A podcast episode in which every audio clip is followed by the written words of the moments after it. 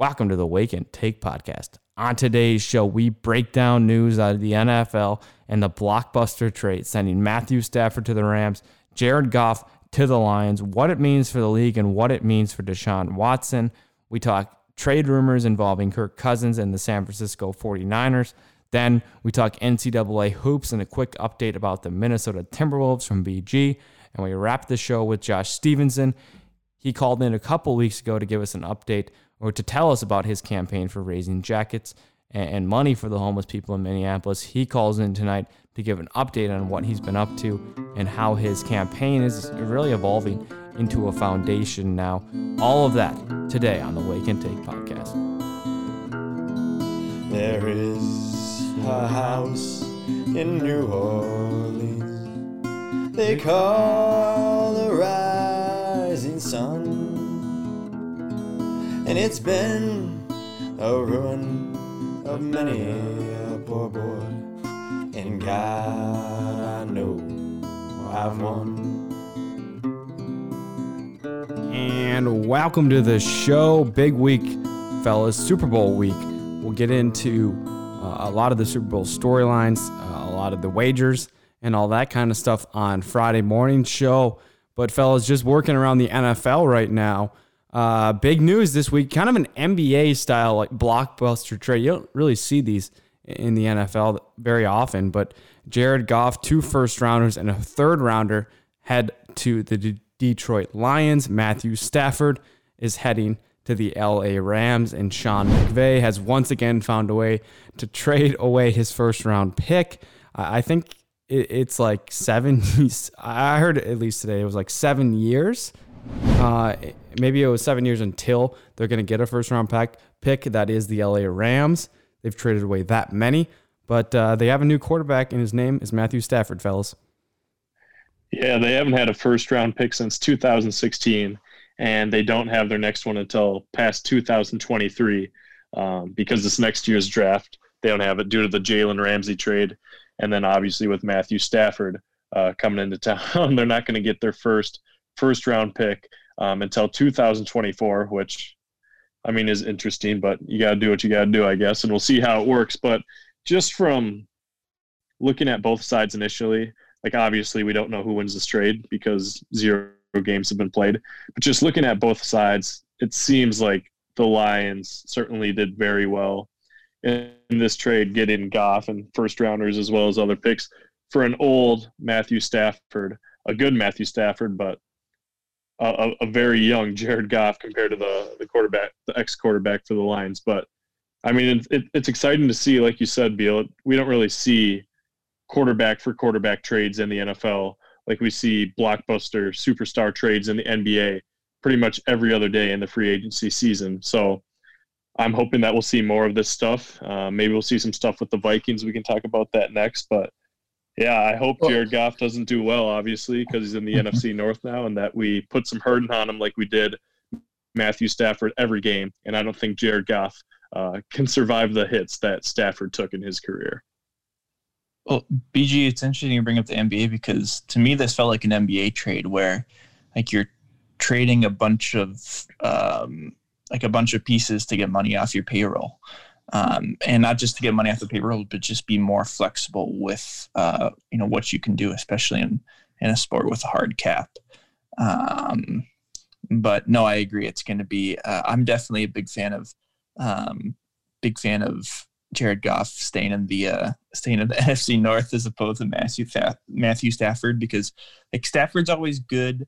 Uh, like with the Lions to give you like a uh, a week 15, 16, or 17 scare or a loss when the Lions are completely out of the playoff picture and you're like trying to get a bye or trying to, you know, make the wild card.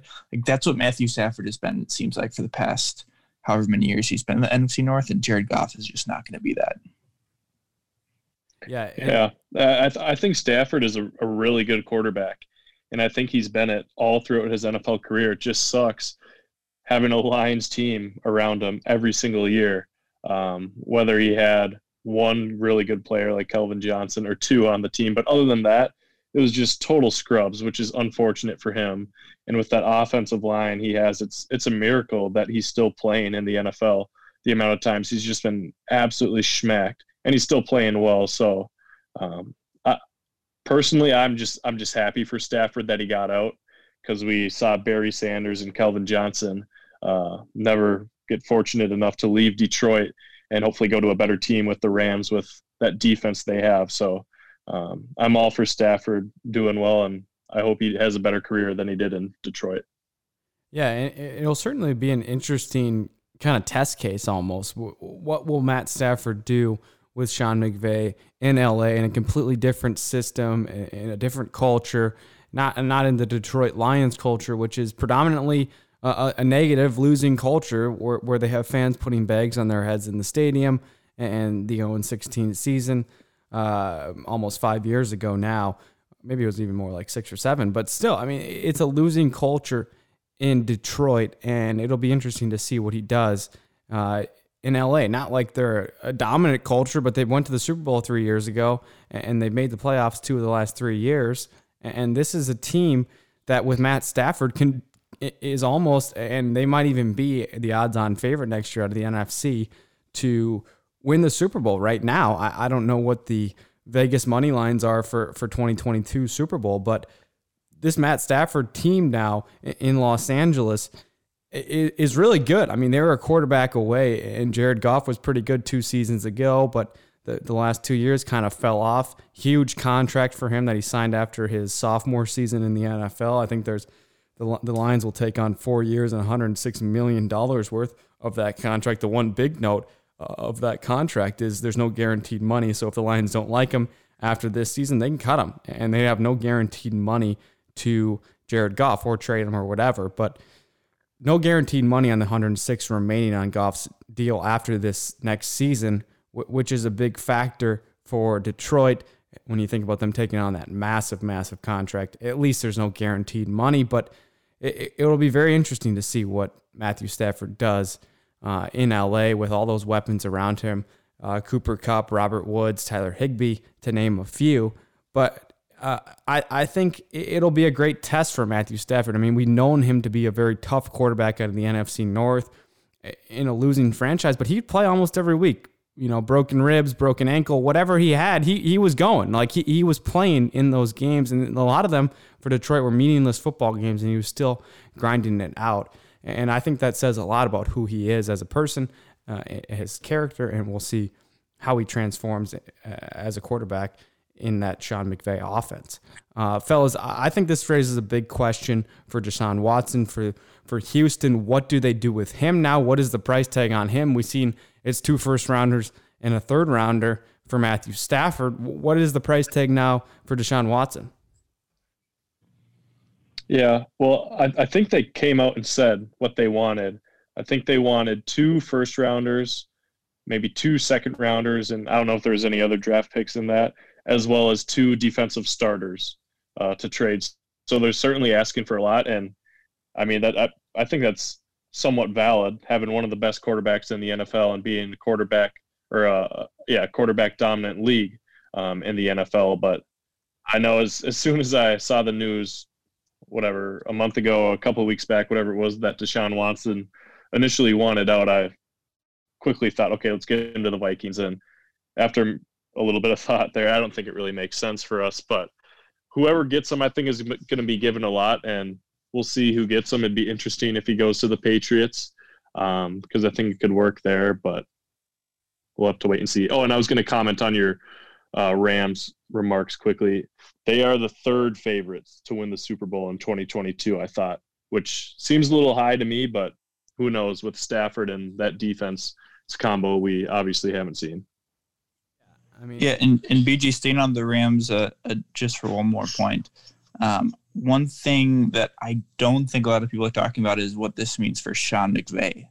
Um, I mean, his long-term future or his, you know, the the long term future of the Rams has been handicapped with no first round picks over the next couple of years. Um, but you know, Sean McVay being what is he even 40 years old yet? Like for him, I mean, he's he can probably go out and get a head coaching job anywhere he wants in the NFL. Um, and you know, he can try this team out for for two years with Matthew Matthew Stafford, and um, if it doesn't work, I mean, he's still a young guy. He doesn't have to worry about the Rams having, you know, he's definitely not a guy who's going to go through a rebuild. Um, so I think this trade made perfect sense for Sean McVay, and you know, it's kind of it's kind of it. I think for him, you know, he's going to try and win win with what he can uh, these next two years. Maybe if it works to extend Stafford and, and figure something else out. But um, I mean, I don't know any NFL team that w- if they had a head co- ho- head coaching job open uh, wouldn't have Sean McVay at the top of their list higher. Yeah, I think you make a good point, Andy, and I, I think this really puts um, the GM uh, of the LA Rams. I think it's Snead. Is it Les Snead? Let me just look that up. But I, Uh, s- definitely a Snead. Yeah, I, I think it's Les Snead who's the GM of the Rams, and terrible yeah, name. Yeah, I can confirm it is Leslie, but I think it puts him on the hot seat. Really, I mean, he's the one at the end of the day finalizing all these deals and making these trades. And if it doesn't work out with Matthew Stafford and, this team, I mean, you you would think he'd be the first one gone, and maybe Sean McVay after him if they have another failed season this year. Uh, I mean, that's two out of four that they're yeah they made the playoffs two out of the last four years, assuming they don't make it next year, or if they don't make it next year. But but that's still pretty I mean, two uh, failed teams with, with pretty good talent on the roster. So you would definitely think that Les Snead is on the hot seat. And and maybe after one more bad year, Sean McVay is too. Yeah, and I think um, I at least my my prediction. This is super long term, but I don't see Sean McVay getting fired. I see a uh, mutually agreeing to part ways. But um, Sean McVay, I don't know how many years are left in his contract, but just maybe not deciding to to resign if he looks at that looks at the team, looks at what their draft future is, and just says this is not what I want to be a part of. I'm not going to resign. I'm going to go um, I'm going to go coach somewhere else.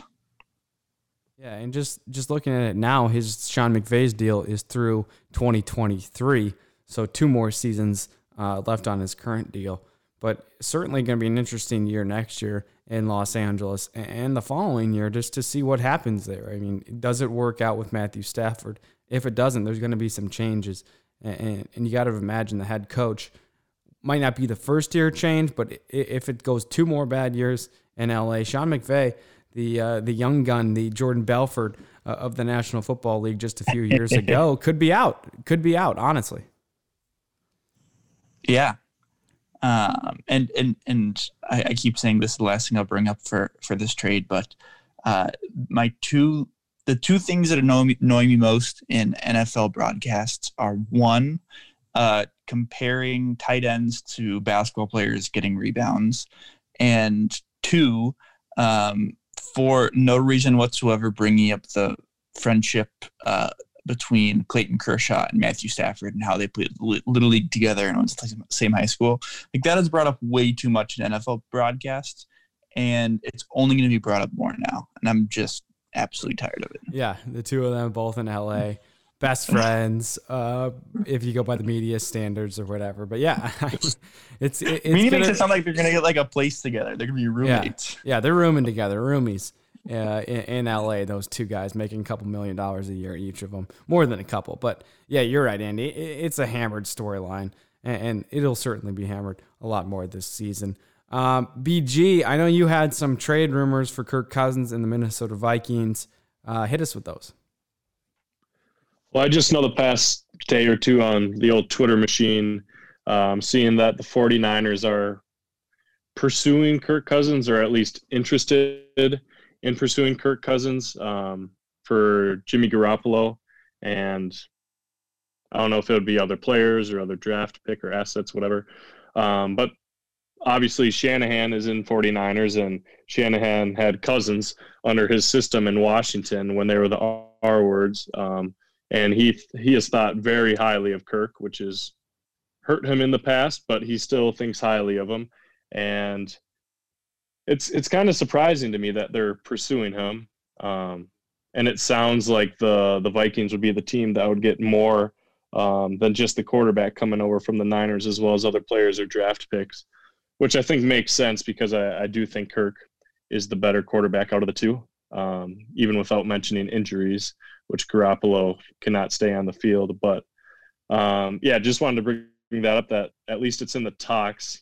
Uh, in the 49ers organization, but I do not hope, or I do hope that the Vikings do not trade with the 49ers and get Garoppolo out of that because that's just a bad trade for a lesser quarterback, um, in my opinion.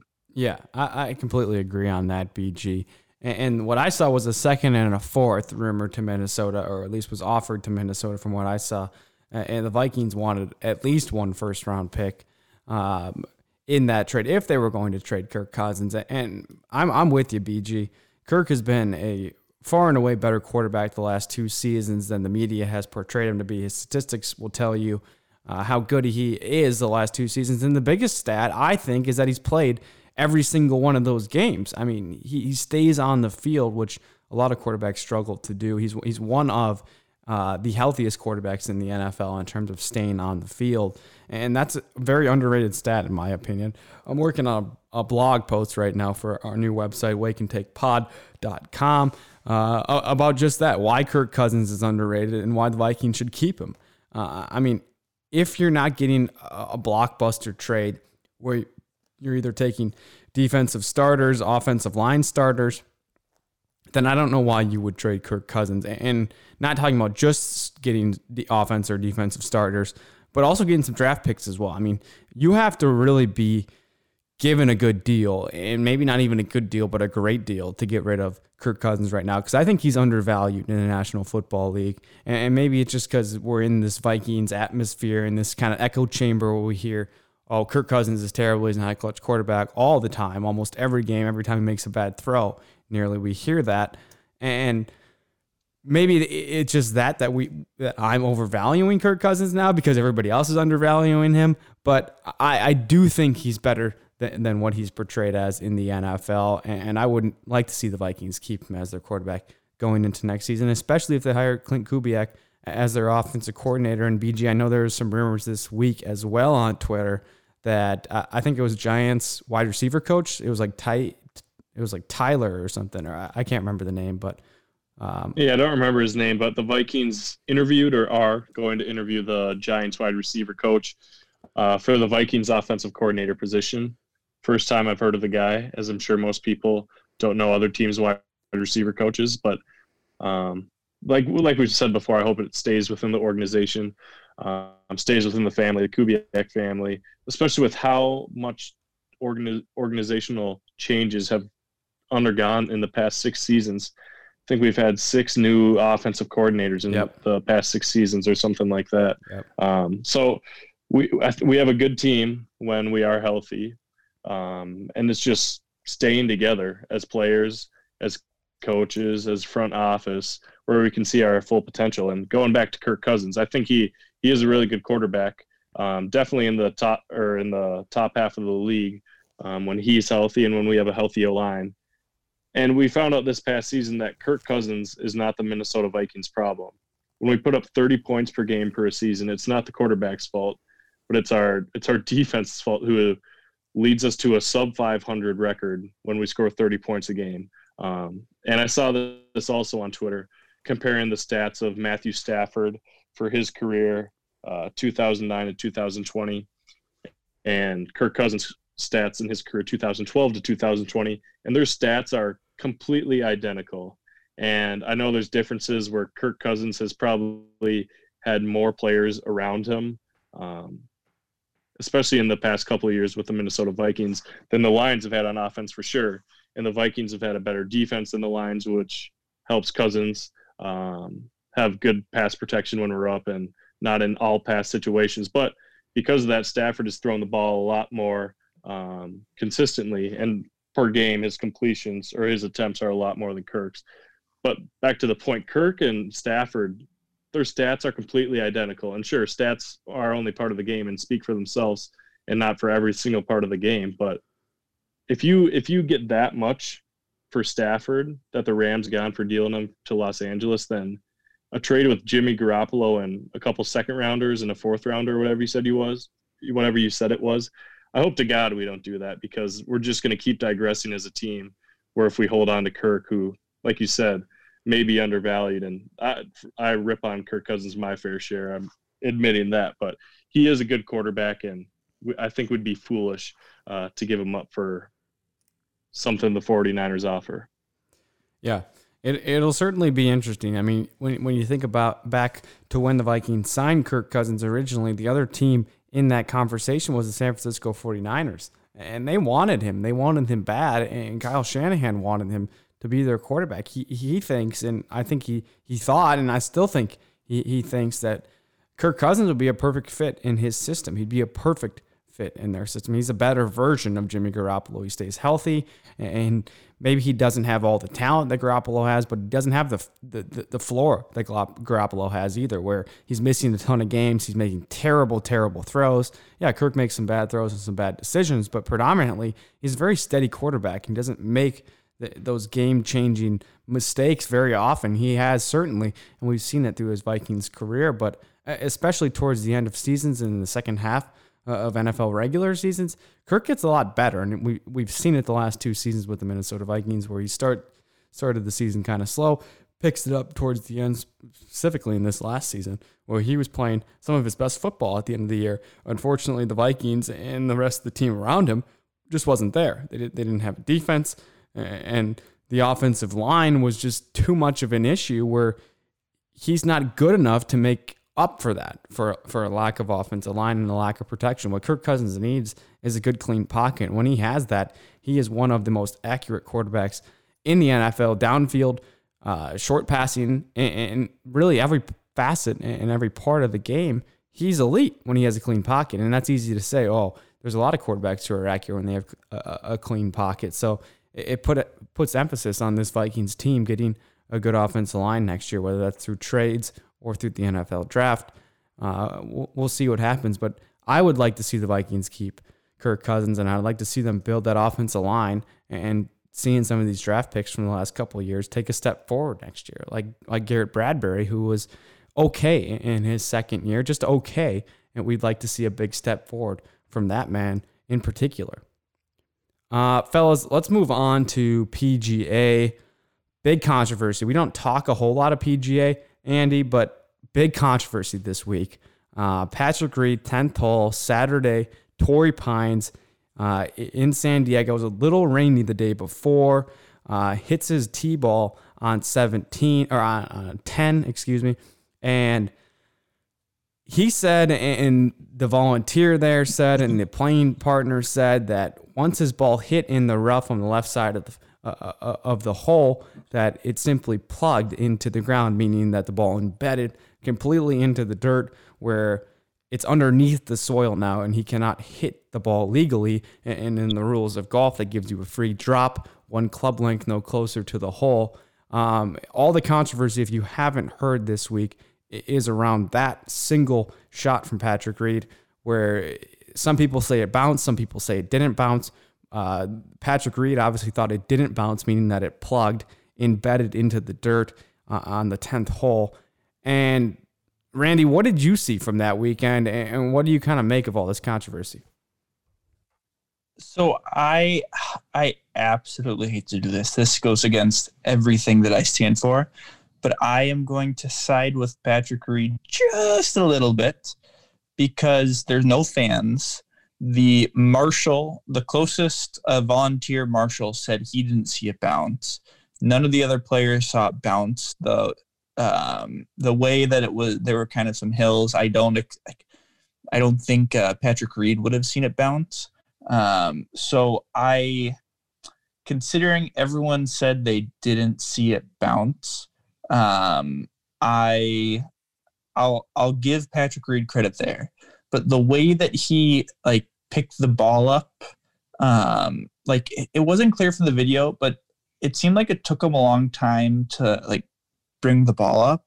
And just because it's Patrick Reed, part of me wonders if he like pushed the ball in before picking it up just to make sure that there was that, you know, little imprint there from the ball and then and then he marked it. Um, and, and and then on top of that, regardless of whether he did that or not, you can't ask for a rules official and then pick your ball up before waiting, you know, while waiting for the rules official to come over. Right. Like if you're going to call the rules official to come over, don't do anything and wait for the rules official to come over. Yeah, it, it happened to Rory early, um, or I think that same day.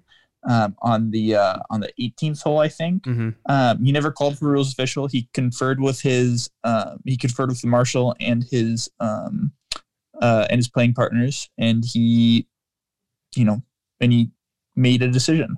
Um, and I think if Patrick Reed hadn't called the rules official over and just, um, you know, just went off what happened, but um, yeah, I um, I like all golf fans.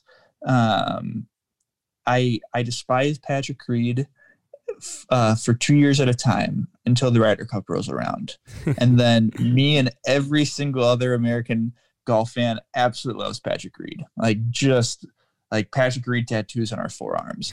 um, but then once Ryder Cup's over, then it's back to just Yeah. dun- dunking on him. Yeah. And Andy, the, the thing I thought was interesting, and you mentioned it, but he calls the rules official over uh, to get a ruling on the golf ball. He immediately then bends down and reaches his hand into the uh, alleged hole that his ball created in the ground, picks his ball up, tosses it to the side, uh, just kind of get it out of the way. Then the rules official comes over, looks at Patrick Reed like, "What are you doing?"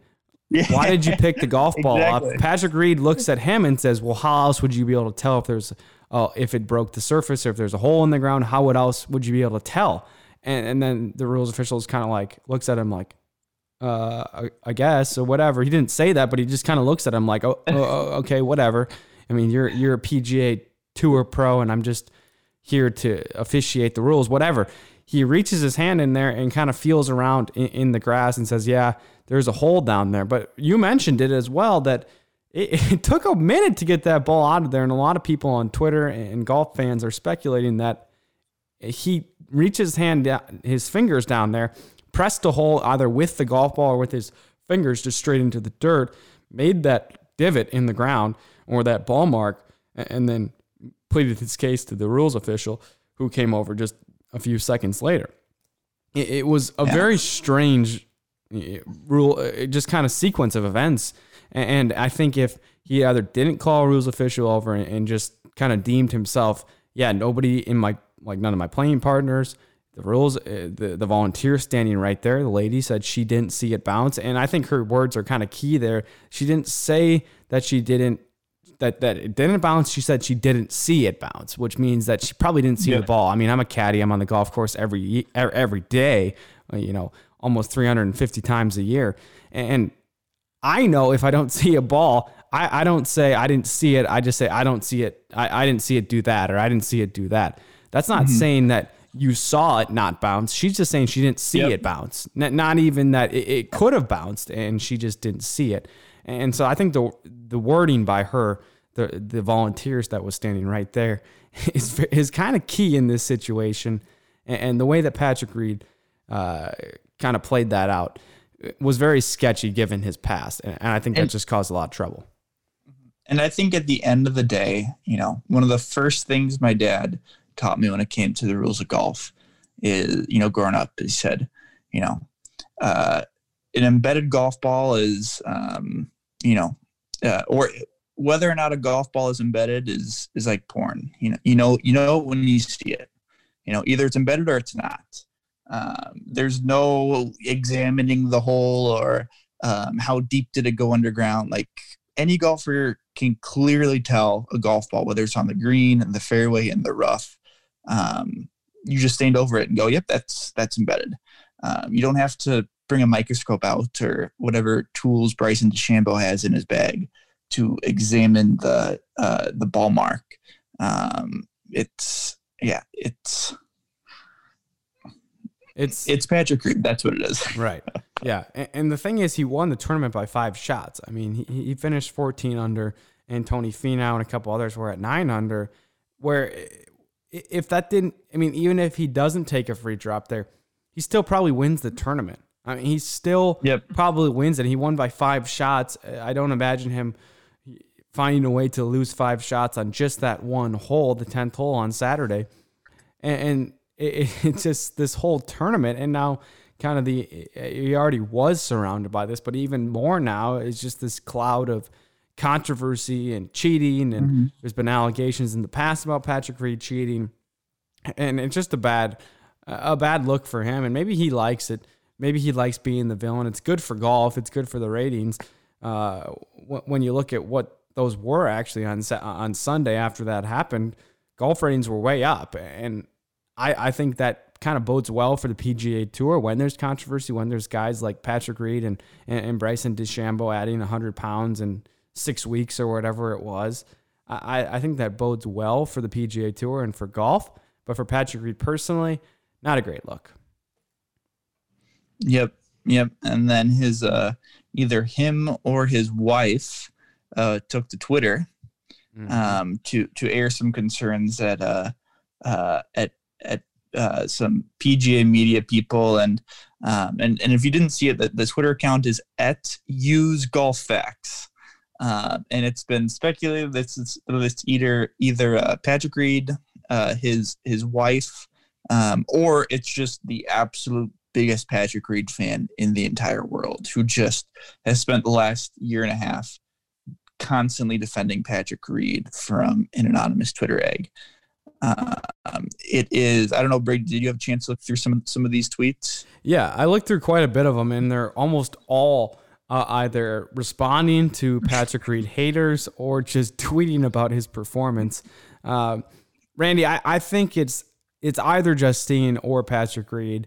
I, I think that's almost assured in my mind right now because I mean I don't know anyone, and maybe there is somebody out there, but I don't know anyone who's a Patrick Reed fan, at least enough to, to, to be tweeting at almost everybody who hates on Patrick Reed. And, and I, I mean, this is going back like months and months and months, and maybe it was even years that this Twitter went back. I, th- to, I think it's been about a year and a half. Okay, I mean, I scrolled back to all the way. Uh, like this time last year when he was tweeting or, or this account was tweeting at people who are hating on Patrick Reed, like, oh, Patrick Reed has only had one rules infraction in, in the last year, and there's been several, several players on the on the tour with multiple, multiple rules infractions. Why is he labeled as a dirty player? This is so unfair. And that's not word for word, but it was basically in that tone, you know, where it's like, who uh-huh. would be talking I, like that unless you're Patrick Reed or Justine, his wife? I think it's interesting some of the people that um that he uh that he he targets. Like he uh, he frequently targets Justin Thomas or she. Uh, at one point, uh, calling out the fact that uh, Justin Thomas's uh, PGA Tour 2K21 cover picture wasn't patriotic enough. Um, I think making the assumption that Patrick Reed would have been more patriotic to be on the cover. um, going after uh, oh, whenever Patrick Reed wasn't um, in in a featured group at a big event, um, he has qualms with the world golf rankings. He oh, whenever a, whenever a course has all of its pin locations on the right side of uh of, of the green because Patrick Reed can't uh, can't can't hit a fade, and the only week in his entire life he learned to hit a fade. He he won a green jacket, so I mean, props to him for that. But um, you know, the guy plays a big draw uh, unlike uh, unlike most guys on tour who, who like that controlled fade. And um, no matter it's, if it's like a small random tournament or the PGA Championship, uh, he uh, he or she is not a fan of, of of the right pin locations. I didn't know that. Uh, that that's very hilarious. That he, he, he or she, whoever's running that count, just just rips on the tour or whatever event is setting the pin locations. Like, I can't believe you did this to Patrick Reed today. Like, you're out to get him. no, it, it's absolutely insane. And just the final note, we didn't mention it, but or maybe you did, Randy, and I didn't hear it, but that Patrick Reed tweeted the exact same thing, and I think it was meant for his burner yep. account um, about Rory on 18, like you mentioned uh, this last weekend, in Torrey Pines just dropping a ball without a rules official there, and, and then the use at use golf facts tweeted the exact same thing in capital in, in all caps, like Patrick Reed tweeted off his actual account, and mm, I don't know, I, I don't know how you justify that or explain that if you're Patrick Reed, and maybe he just has has failed to answer any questions or just said no comment when they ask him that, but I, don't know how you answer that. Yeah, I didn't see any of his post uh, post round interviews or anything, but um, I mean, he got the W, so I think that's. Uh, I mean, he's probably smoking a cigar and Um, I mean, probably creating a new burner Twitter account because uh, I, I turned tweet notifications on for that uh, that account, nice. and uh, it hasn't been a tweet since uh, since I did that. All right. Well, keep us updated on that, Randy, because at Used Golf Facts is a a very interesting Twitter, and we want to keep an eye on that for sure.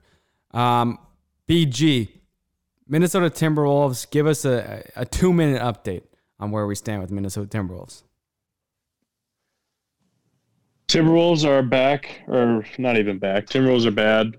We have always been bad. Uh, we played last night against the Cavaliers, the, the second meeting out of two in a row, and we lost by two points, uh, which was kind of a heartbreaker. We ended up winning the first out of two against them, which was nice to see, but hopefully we could come away with two out of two against a really bad Cavs team who was missing Andre Drummond their, their second game against us. But we ultimately ended up losing by two. Still no Towns. Um, he is now traveling with the team, though, so I'm assuming he is no longer COVID positive, and I think that's a safe assumption. But he probably has to get back into shape and conditioning after being out for so long. Um, we're still missing a couple of other guys like Culver and Hernangomez, which maybe it's not the end of the world that they're not playing right now. But I mean, it's it's encouraging to see, even though I think we're like five and fifteen just to see Anthony Edwards progress like he has, and actually Jaden McDaniels. Um, Anthony Edwards has been starting the past couple of games, averaging 30 minutes a game and about 19 points in his past five games, shooting 49% from three and 44% from the field. So he's definitely uh, getting better and more comfortable out on the court um, on the NBA team. I think the game is slowing down for him and those shots and those nice drives and layups he had earlier in the season that didn't go in are finally going in, which is helping his game and our team as a whole.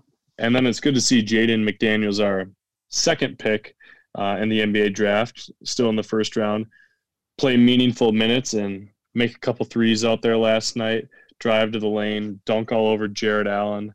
Uh, yes, a different Jared Allen, and play really good defense. So there's a lot of negative uh, ways to go with the Timberwolves, but I'm going to keep it positive in that our two young guys and potentially guys of the future, especially Anthony Edwards, are looking a lot better, a lot better, and more comfortable out there. And when we have Towns back, it's going to be interesting to see how the chemistry works out. But we definitely have enough talent there to be mountains ahead um, and better that our standing dictates right now. So yeah, that's my update for the Wolves, and we had a lot of ways to we had a long way to go still. Yeah, long way to go as they sit uh, second worst or tied for the second worst record in all of National Basketball Association. Uh, Wizards just one game behind them at four and twelve. Or I, I guess one loss or one win behind them, but a couple losses. T Wolves five and fifteen, like you mentioned. Uh, bottom place in the West. And BG, there's a lot. there's a lot of room to grow for this team and hopefully Cat gets healthy and we can actually get uh, some idea of, what this team is like when Cat's on the floor, D'Lo's on the floor because we've only seen it five times uh, since we signed D'Lo almost a, a year ago uh, to about the week. Next week, I think it'll be a year ago today, uh, and we've only seen them play five times. I mean, how can you judge and how can you evaluate those two guys in this basketball team when your two stars have only played five games together in the last year?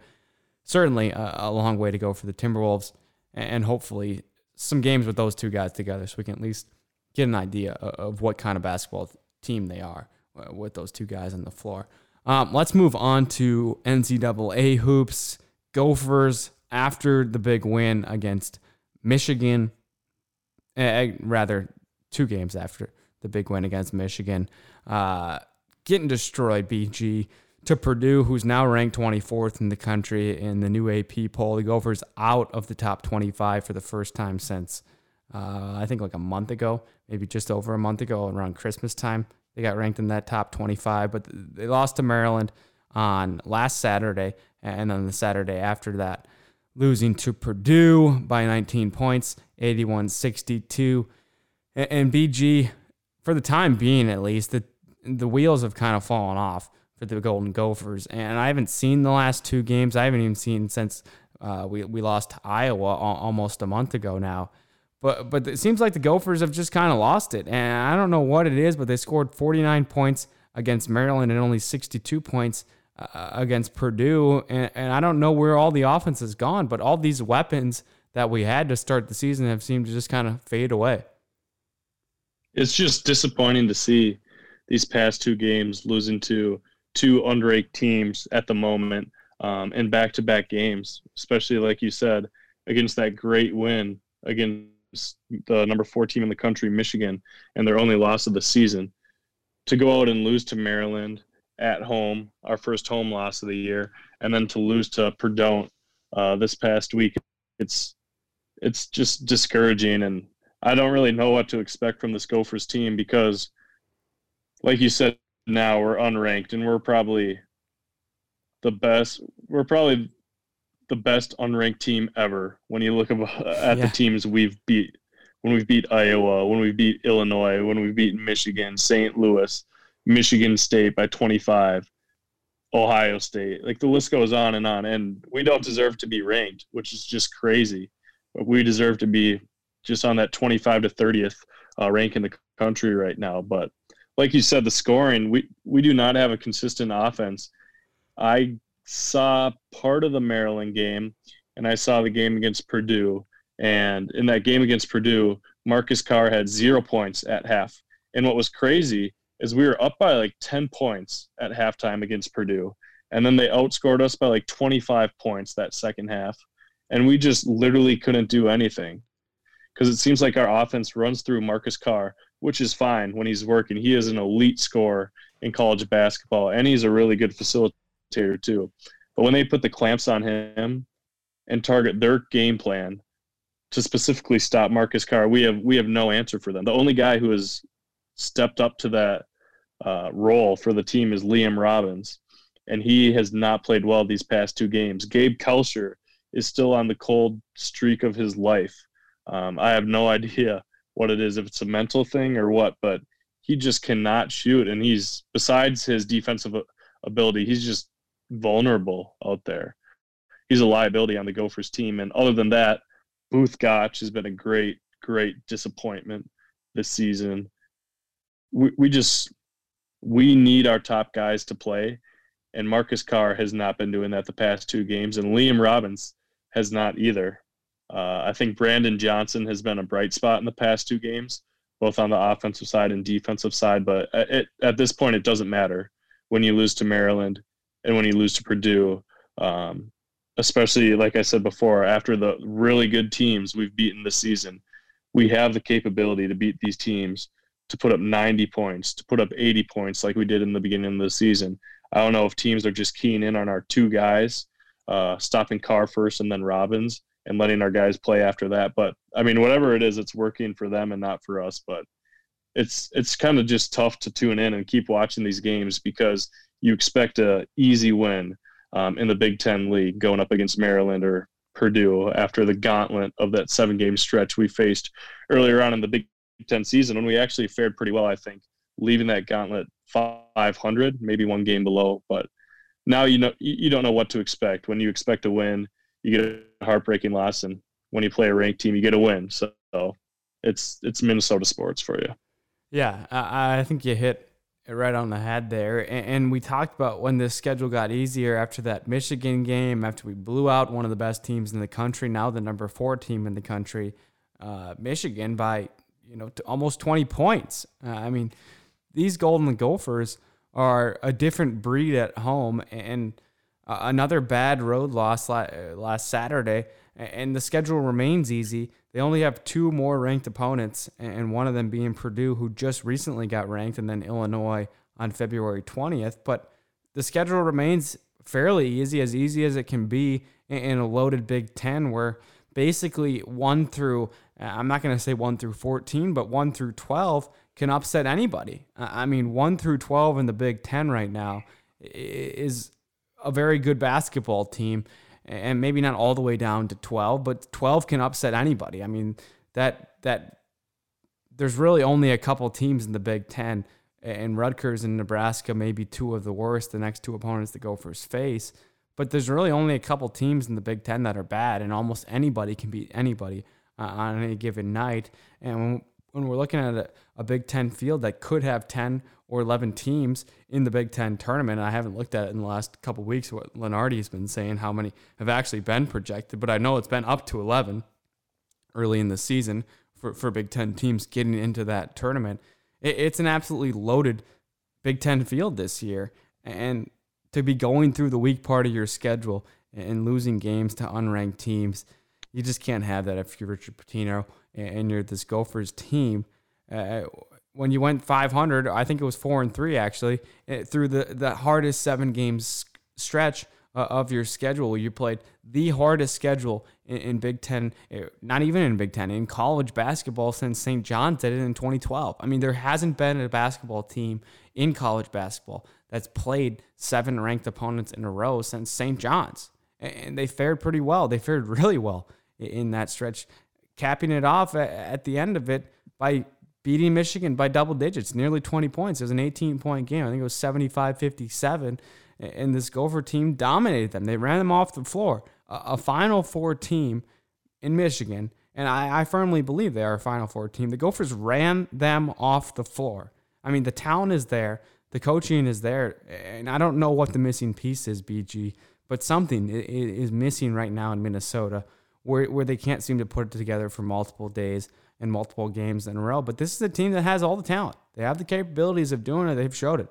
They, they, they beat one of, it, and it could even be our national champion this year. I'm not ruling Michigan out as a national champion. They're the best defensive team in the entire country. And, and we scored 75 points on them and blew them out of the gym.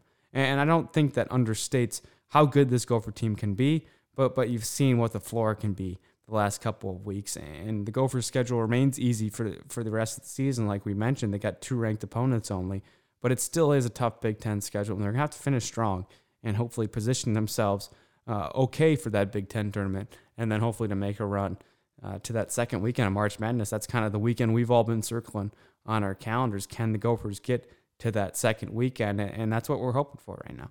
And maybe it's even beyond that because the talent is there. They put it all together. There, there's a long way to go, BG. Um, Randy, let's talk yeah. Iowa hoops for just a second here. Uh, coming off a loss to Illinois, number 12th ranked Illinois now in the most recent poll. You guys lost on Friday night, 80 to 75. You got Michigan tonight, Ohio State on Thursday, number seven Ohio State on Thursday. How is the Iowa hoops basketball team right now? Well, so we, we lose we lose a game to Illinois that and, and I'm not one to throw games on refs, but the refs absolutely screwed us over a couple times. First off, we get in the bonus uh, like five minutes into the second half against Illinois. Um, and then uh, from the, for the last 11 minutes, Illinois was not called for a foul.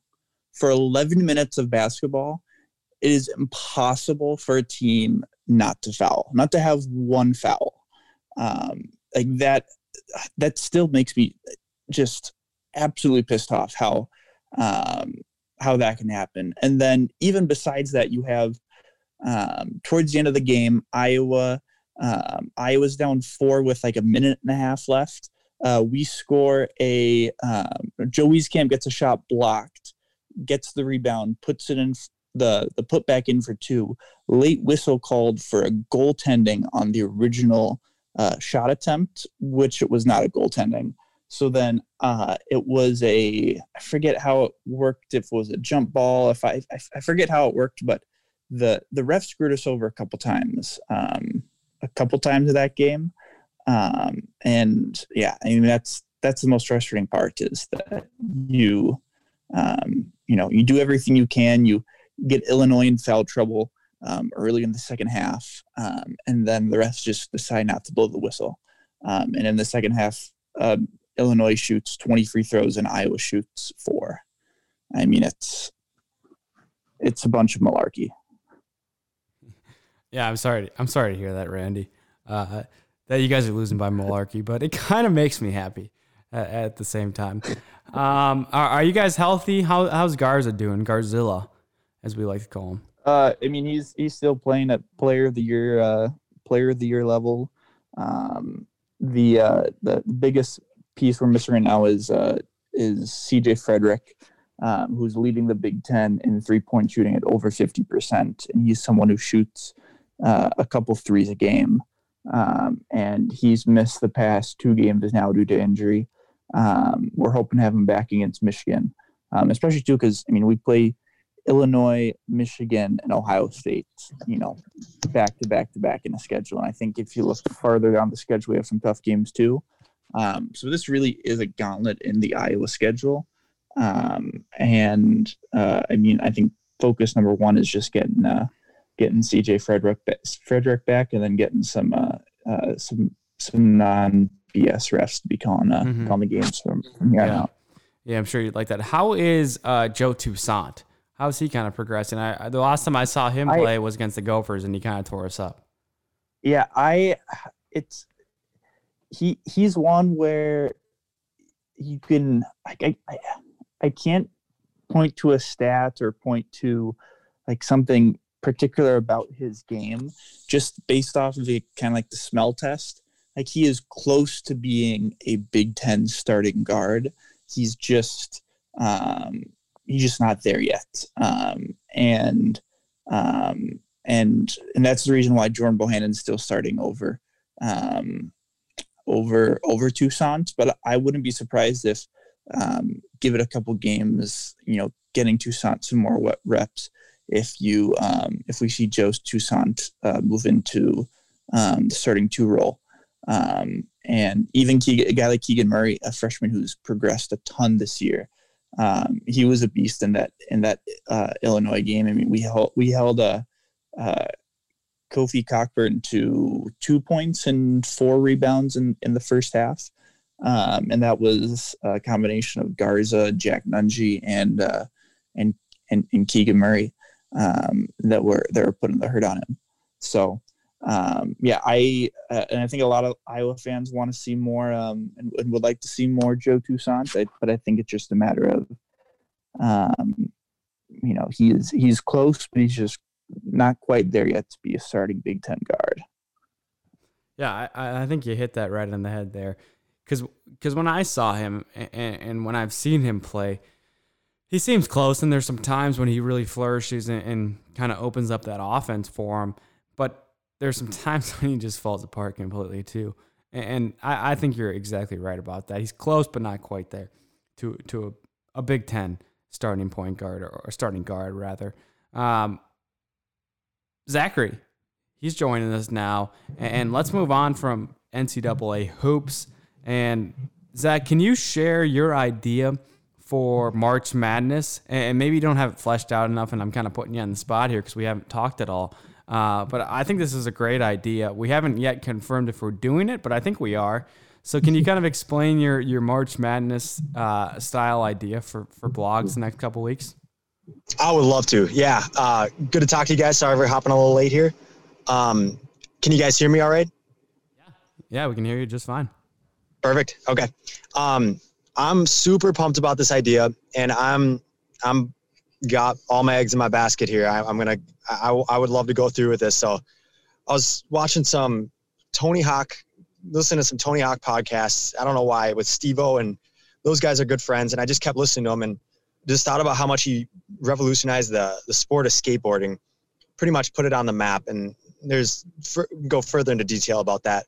And I got to thinking about Tiger, Michael Phelps, how they kind of did the same with with golf and and uh, swimming respectively there. And I was thinking like what if like who who transformed their sport the most you know? And there's so many out there names you can think of.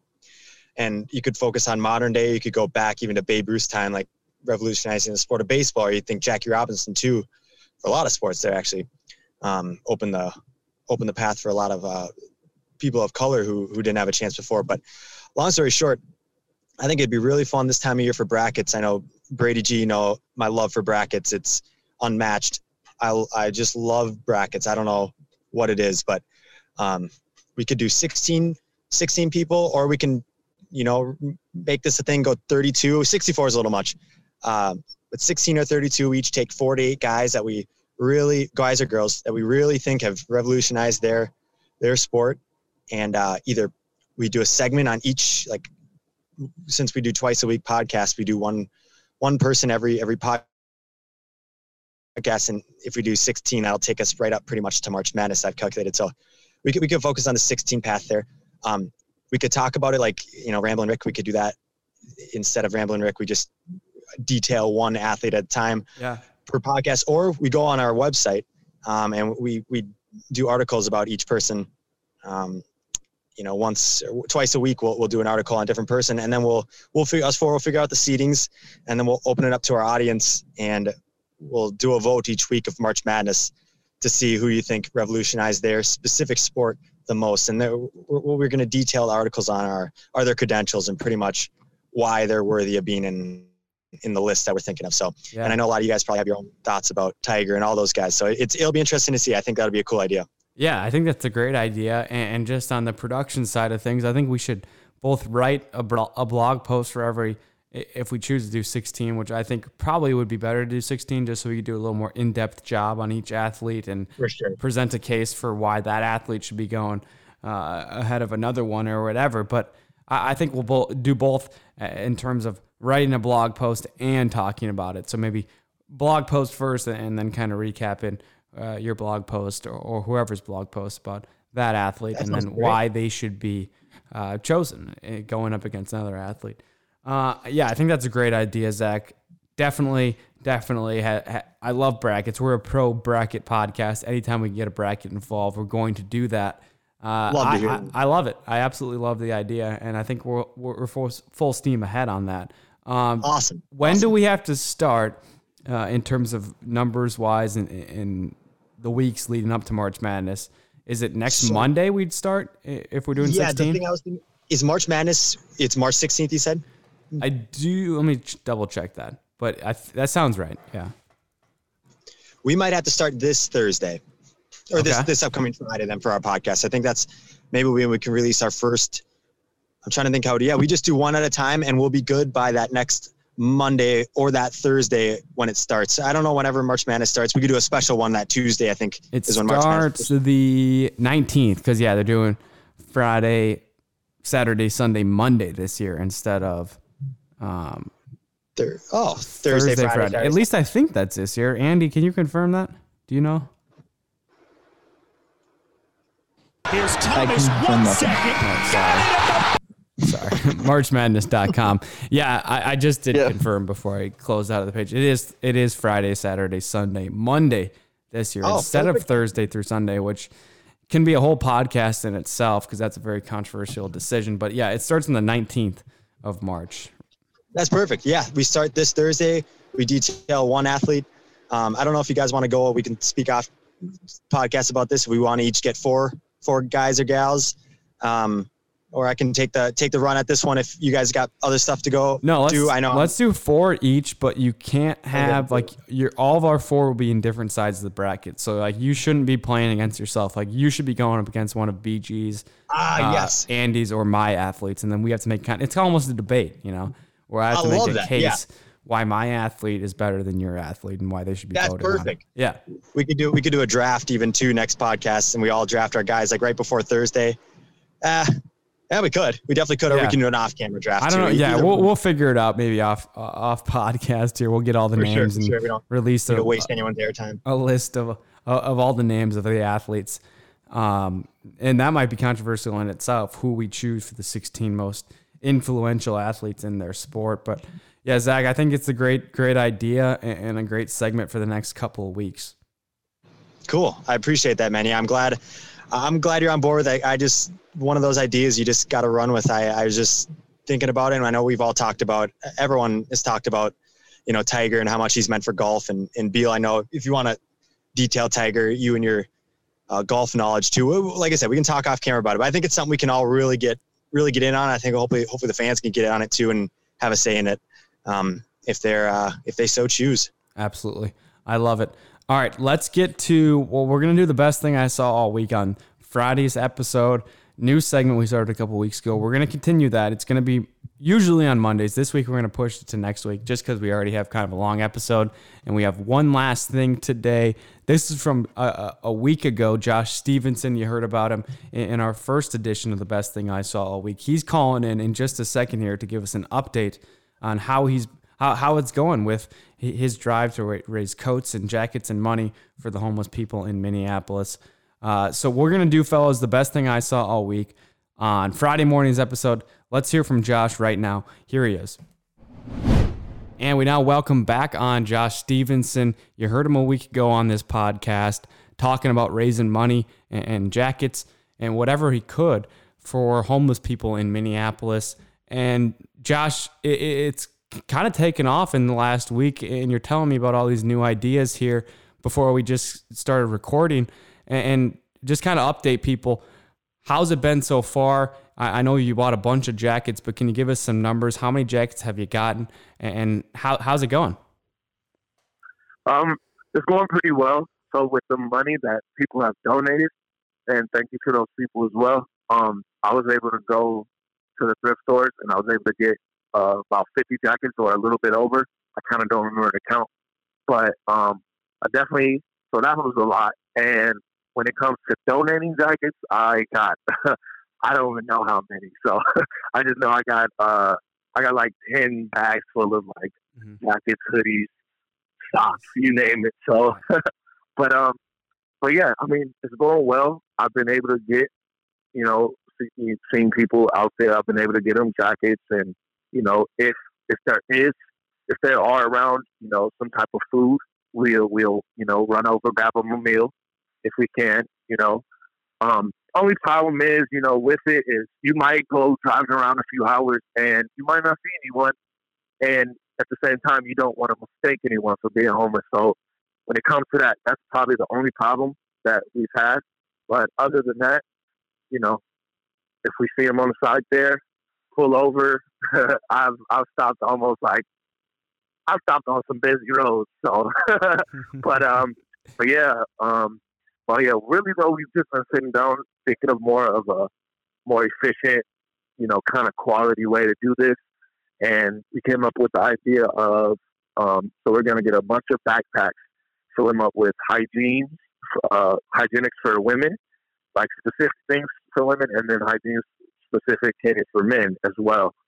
And um, so deodorants, tampons, toothpaste, mouthwash, uh, underwear, extra socks. I, uh, so I went some uh, what are those uh, heating pads, like uh, hand warmers, you know, foot warmers, those things. And also with that, um, based on so based on the bags, we're gonna so with women, men, you know, we're gonna have like a so on each bag, we're gonna add a um a jacket or you know tie a jacket to it, yep. so they get that as well. So you know, based on the size of the person or whatever, we'll have a a bag ready already for that person. Just because we realize, I realized, like my partner said, you know, stopping on busy roads like that, you know, we kind of cause a little commotion. So it'd just be easier just to pull up, throw in your hazards quick, you know, kind of based off of what you see of the person, and then um, go from there with the size of the jacket, hand it to them. Hey, I've handed some oversized jackets to people. You know, it's yep. honestly, who cares? You know, it's right. it's. I want you to be warm. Like they're not out there for style. You know what I mean? So right. Right. we're trying to avoid like leather, certain materials like uh, fleece and like really thin materials, windbreaker, all that. Trying to get a lot of like thermal fur and kind of thicker jackets, and you know, but yep. it's going pretty well. Um, turns out I've spoken to some people, and um, hopefully I'm trying to get this going. But um, a friend, a sponsor, excuse me, my sponsor of mine, Synergy Supplements, uh, ran by Seneca. Uh, he, uh, the founder name is Seneca.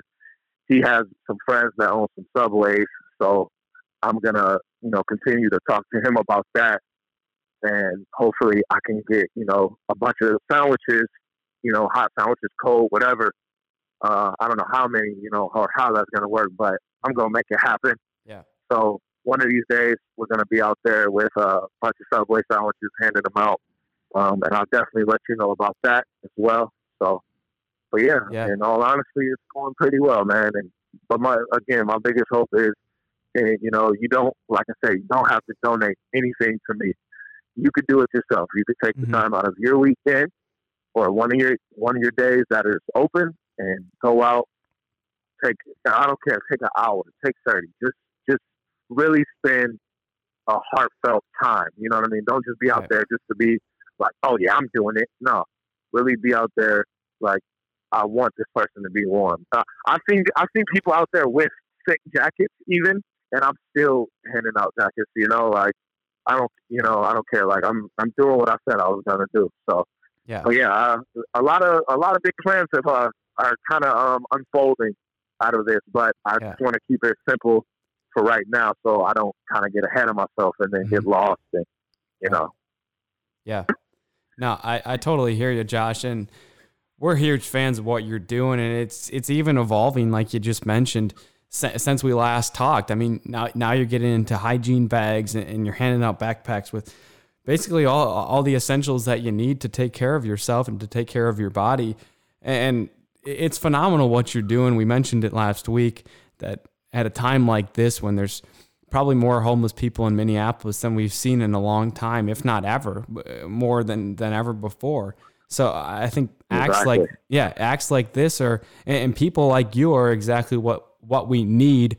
And, and Josh, I wouldn't uh, underestimate how much your message impacts people. I mean, not to not to toot my own horn, but you know, just driving home every day here in California where I'm at, there's a homeless per- person almost every day on the side of the street, and, just rolling down the window and giving them a few bucks goes a goes a long way. And I've done that the last few days, and, something that I necessarily hadn't done before. And I think that's credit to you, Josh, and a, a- credit to the message that you're putting out. And I think people are hearing it and people are listening to you and following your lead. So keep that up. And we're going to keep coming back to you for updates and seeing how it's going and seeing where this is evolving too, because it's evolving every day. And I know you're taking it further and further and further. And I know that's just who you are and what you're going to do. You're calling it Ordinary Souls Foundation. At least that's the idea. I don't know if it's a foundation yet, but that's that's the goal at least one day, Josh. that's the goal. Yep, And yep. You know it, man. yeah. Anything else uh, on the uh, Ordinary Soul? We'll call it the Ordinary Souls Foundation. Let's let's let's go with that. Anything else on the Ordinary Souls Foundation right now that our listeners should know about? Um, It- um, no, not yet, not yet. Um, Okay. I'm before I say anything, I want to make sure you know I got things lined up properly, Mhm. got it planned out, blueprint well, so I know what I'm speaking about, and I Yeah. know I'll be able to handle it. But Yeah. I definitely have some ideas lined up outside of the winter as well. Good. So yeah, just, just stay tuned with me, and I I, love it. appreciate you uh, yes, we will. allowing me to come on your show, man. Yeah, we'll keep updating you uh, uh, forever. I mean, as long as as long as this podcast goes, Yeah. and as long as you're as you're doing good things, we're we're gonna stick with you, Josh. And, can people still donate if they want to Venmo or donate jackets? Are you still taking Yeah, those in? yeah. Um, yeah, I am honestly. Uh, yeah, people are still uh, donating jackets and everything, and uh, money if you want to. Truthfully, at this point, I think I might pause the money Mhm. um, because I do have a lot of donated jackets as well. So I think I want to get a bunch of these off Mhm. before I, you know, have people send me money Yep. again because I, I just don't want to be sitting on people's money like that. And you know, I know people want to know where their money's going, and it's going, it's going into the coast. But Right. I just, I think we should hold off on the money.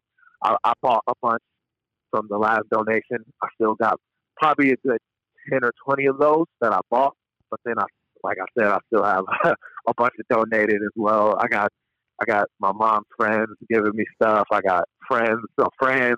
You know, I got random Mhm. people that I don't even I don't even know. So I don't even know how they even got a you know even heard of it. So, Yeah. but that's what's great about it. You know.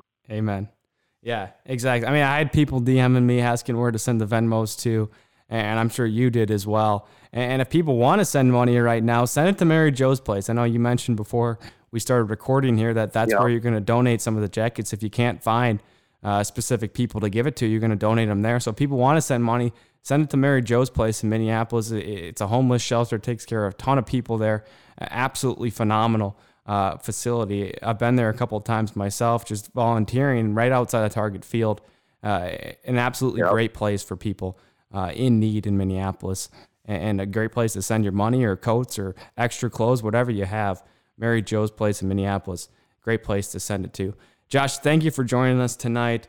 uh, we'll we'll keep checking back in with you. Keep, you keep up the good works and, and keep keep what you're doing with the good uh, with the Ordinary Souls Foundation, I should say. For sure, I appreciate you, buddy.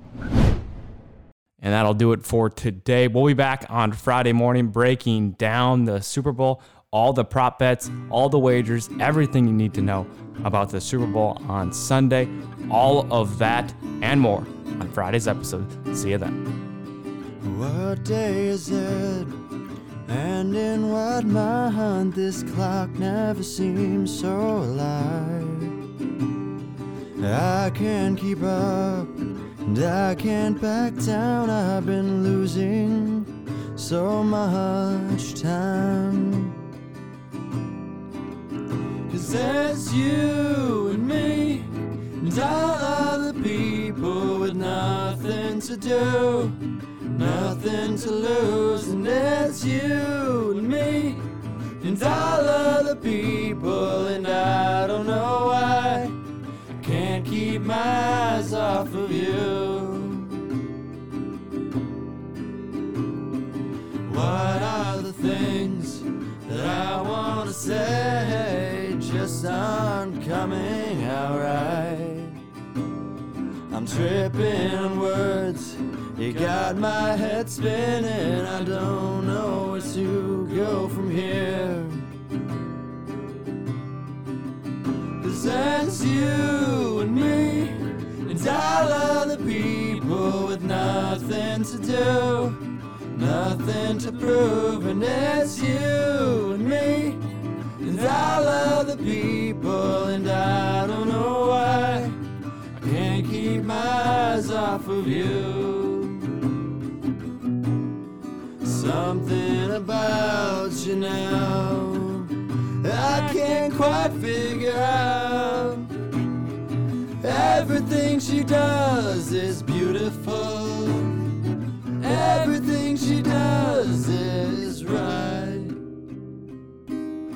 It's you and me and all other people with nothing to do nothing to lose, and it's you and me, and all other people, and I don't know why keep my eyes off of you and me, and all other people with nothing to do, nothing to prove, and it's you and me, and all other people, and I don't know why I can't keep my eyes off of you.